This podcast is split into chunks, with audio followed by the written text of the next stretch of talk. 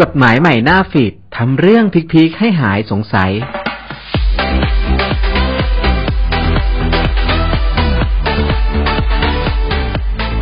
สวัสดีท่านผู้ฟัง COJ Podcast ในตอนนี้รายการกฎหมายใหม่หน้าฟีด จะทำการเปิด warp ทำความรู้จักกับพรบคุ้มครองข้อมูลส่วนบุคคลกันในตอนสุดท้ายแล้วนะครับ ซึ่งในวันนี้ท่านวรวงศ์อัชราวงชัย ผู้พิพากษาศาลชั้นต้นประจำสำนักประธานศาลฎีกา ท่านจะมากล่าวให้ท่านผู้ฟังได้ทราบถึงบทลงโทษหากไม่ปฏิบัติตามพรบคุ้มครองข้อมูลส่วนบุคคล ไปติดตามรับฟังกันได้เลยครับครับและเราก็มาต่อกันที่ part สามนะครับซึ่งเป็น part สุดท้ายที่จะพูดถึงเกี่ยวกับเรื่องพระราชบัญญัติคุ้มครองข้อมูลส่วนบุคคลที่ทุกคนควรรู้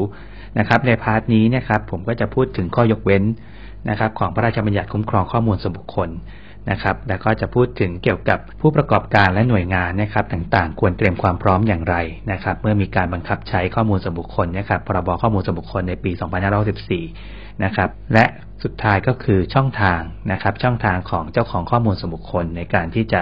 ร้องเรียนดำเนินการนะครับ ไม่ว่าจะเป็นทั้งทางแพ่งทางอาญาทางปกครองนะครับ กรณีที่เจ้าของข้อมูลส่วนบุคคลเนี่ยครับถูกละเมิดข้อมูลส่วนบุคคล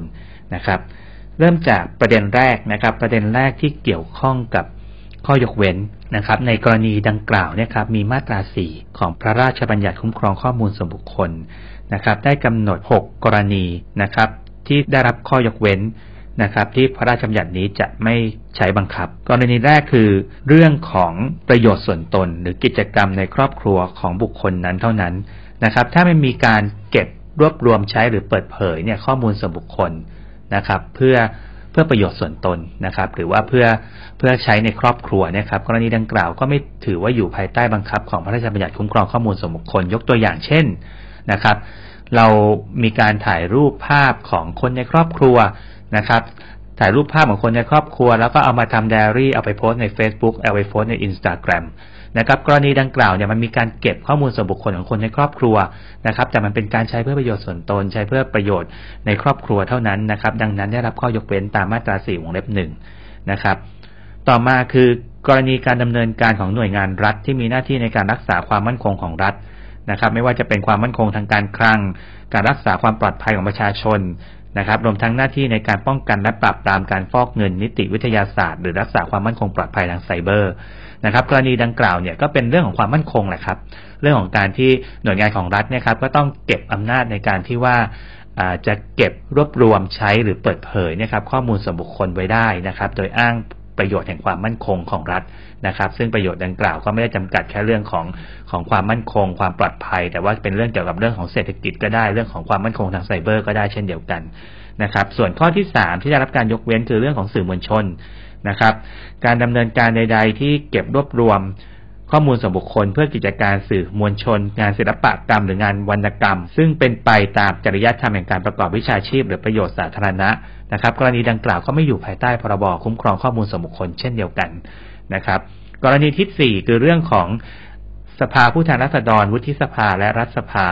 รวมถึงคณะกรรมการที่แต่งตั้งโดยสภาเนี่ยก็สามารถที่จะเก็บรวบรวมใช้หรือเปิดเผยข้อมูลส่วนบุคคล ตามอำนาจและหน้าที่ของสภาผู้แทนราษฎร วุฒิสภารัฐสภา หรือคณะกรรมการนะครับ ก็เป็นเรื่องของการที่เราก็ให้ข้อยกเว้นนะครับ ให้ให้สภาวุฒิสภาดังกล่าวเนี่ยครับ สามารถปฏิบัติหน้าที่ได้อย่างเต็มที่นะครับ กรณีที่5เนี่ยครับที่เกี่ยวข้องกับศาลยุติธรรมให้สุดก็คือเป็นเรื่องของข้อยกเว้น ในการที่การพิจารณาภาคษาคดีของศาลและการดำเนินงานของเจ้าหน้าที่ในกระบวนพิจารณาคดี การบังคับคดี และการวางทรัพย์รวมทั้งการดำเนินงานตามกระบวนการยุติธรรมทางอาญา นะครับกรณีดังกล่าวเนี่ยได้รับข้อยกเว้นไม่อยู่ภายใต้บังคับของพรบคุ้มครองข้อมูลส่วนบุคคลนะครับ เนื่องจากว่าการพิจารณาภาคษาเนี่ยผมเชื่อว่าน่าน่าจะมีการเก็บข้อมูลส่วนบุคคลของคู่ความรวมถึงพยานนะครับ รวมถึงบุคคลที่เกี่ยวข้องเนี่ยครับค่อนข้างมากนะครับ ซึ่งกรณีดังกล่าวเนี่ยครับเป็นการ ใช้อำนาจตุลาการในการที่จะดำเนินการเก็บรวบรวมข้อมูลส่วนบุคคล เพื่อใช้ในการพิจารณาภาคษาคดีนะครับพรบคุ้มครองข้อมูลส่วนบุคคลก็ยกเว้นนะครับ ยกเว้นว่าไม่ต้องมาใช้บังคับภายใต้ข้อมูลส่วนบุคคลนะนะครับ แต่ก็ไม่ใช่ว่าเราไม่มีการคุ้มครองนะครับ แต่ว่าการคุ้มครองก็จะเป็นกรณีที่หน่วยงานดังกล่าวนะครับ ไม่ว่าจะเป็นข้อยกเว้นตามความมั่นคงของรัฐสื่อมวลชน หรือว่าสภาผู้แทนราษฎรวุฒิสภา หรือว่าแม้กระทั่งของศาลเนี่ยครับก็จะไปออกหลัก เกณฑ์กฎหมายกฎระเบียบอะไรของตนเองนะครับ เพื่อดูแลข้อมูลส่วนบุคคลตรงส่วนนี้นะครับ ในส่วนประเด็นสุดท้ายนะครับ ก็คือการดำเนินการของ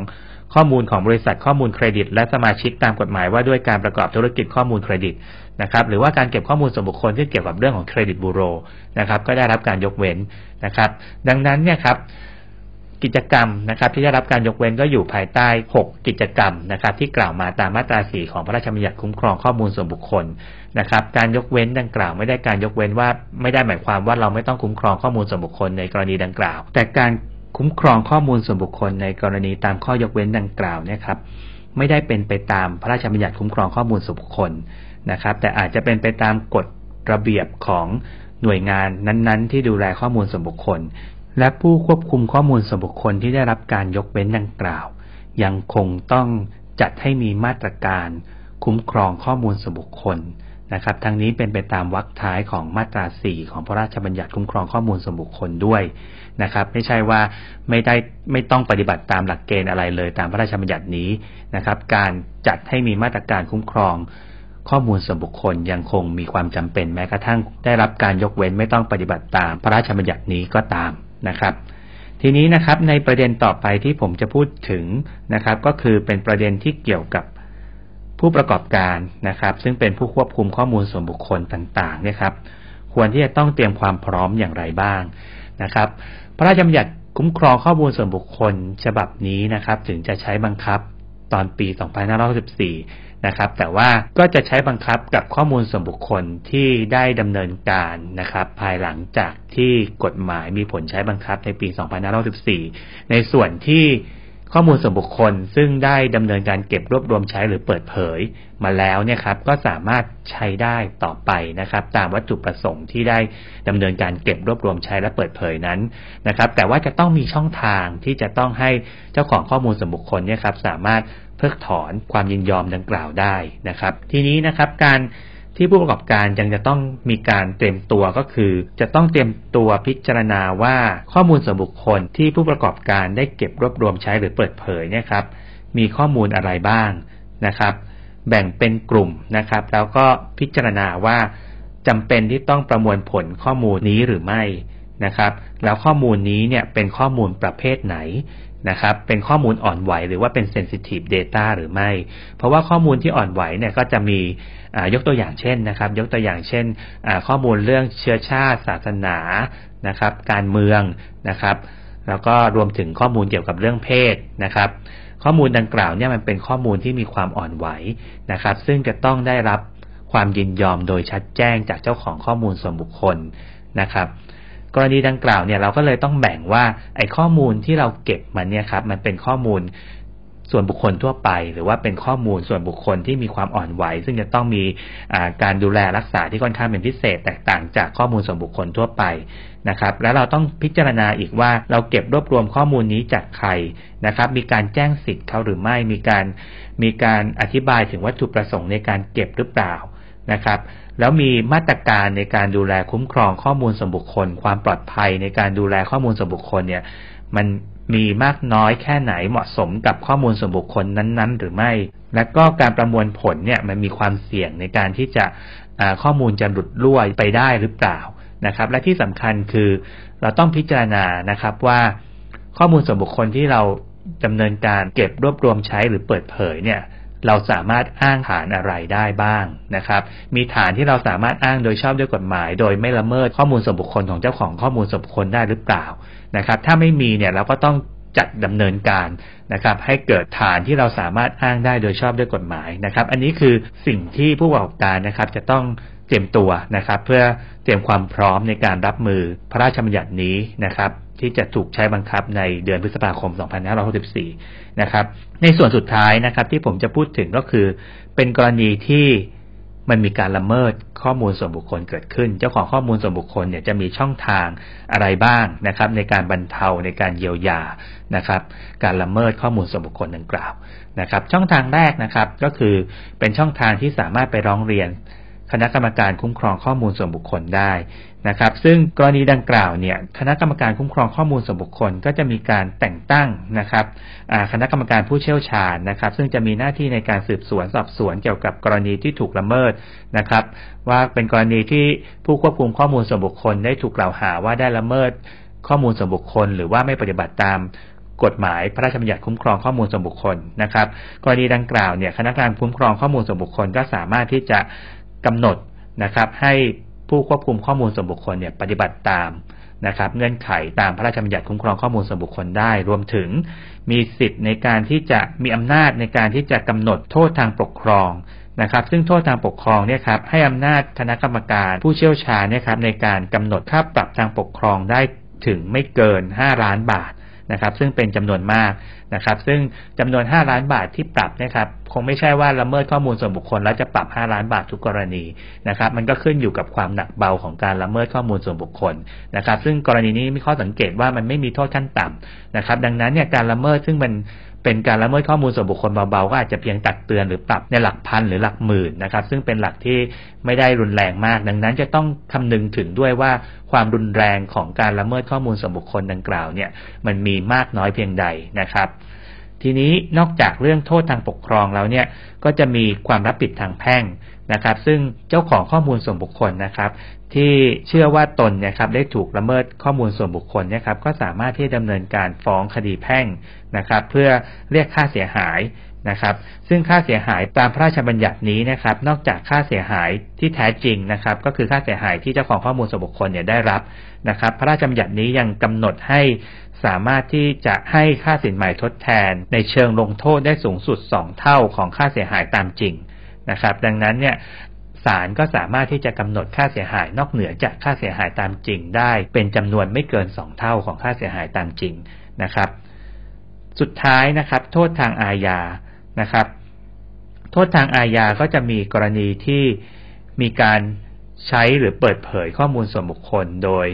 โดยไม่ได้รับอนุญาตตามกฎหมายนะครับ ไม่ได้รับอนุญาตจากเจ้าของข้อมูลส่วนบุคคลนะครับ กรณีดังกล่าวเนี่ยครับ โทษมีถึงจำคุกสูงสุด 1 ปี หรือปรับไม่เกิน 1 ล้านบาท นะครับ ซึ่งกรณีดังกล่าวเนี่ยโทษทางอาญาเนี่ยยังอยู่ในประเภทของความผิดที่สามารถยอมความได้นะครับ ยกเว้นแต่เป็นกรณีที่ผู้ร่วงรู้ข้อความ ซึ่งเป็นข้อมูลส่วนบุคคลเนี่ยครับตามการปฏิบัติตามหน้าที่แล้วนำข้อความดังกล่าวเนี่ยไปเปิดเผยนะครับ ตามมาตรา 80 กรณีดังกล่าวเนี่ยกฎหมายถือว่าเป็นความผิดยอมความไม่ได้นะครับ ดังนั้นเนี่ยอาจจะต้องดูว่าในกรณีที่ละเมิดข้อมูลส่วนบุคคลเนี่ยครับเป็น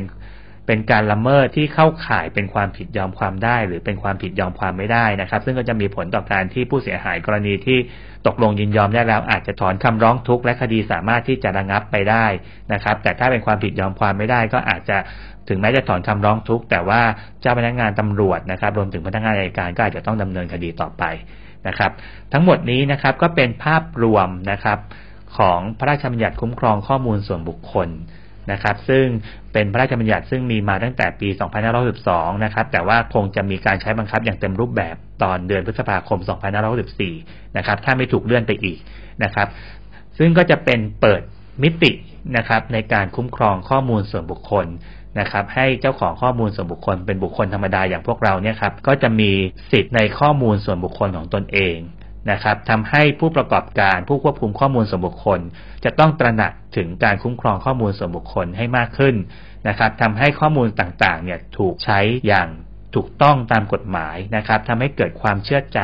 นะครับ ในระบบของการใช้ข้อมูลนะครับ ซึ่งเป็นสิ่งสำคัญต่อพัฒนาการทางเทคโนโลยีนะครับ ซึ่งส่งผลต่อเศรษฐกิจสังคมของประเทศชาตินะครับ ซึ่งผมก็คิดว่าการนำมาพูดคุยกันนะครับ ทั้ง3พาร์ทเนี่ยครับก็คงจะช่วยให้มีคนเข้าใจในเรื่องของพระราชบัญญัติคุ้มครองข้อมูลส่วนบุคคลได้อย่างถูกต้องมากขึ้นนะครับ ก็ขอบคุณมากครับ ท่านสามารถรับฟัง COJ Podcast ได้หลากหลายช่องทางไม่ว่าจะเป็น Spotify Apple Podcast b l o g d i t SoundCloud YouTube หรือที่เว็บไซต์กองสารนิเทศและประชาสัมพันธ์สำนักงานสารยุติธรรม แล้วมุมมองโลกกฎหมายของคุณจะเปลี่ยนไป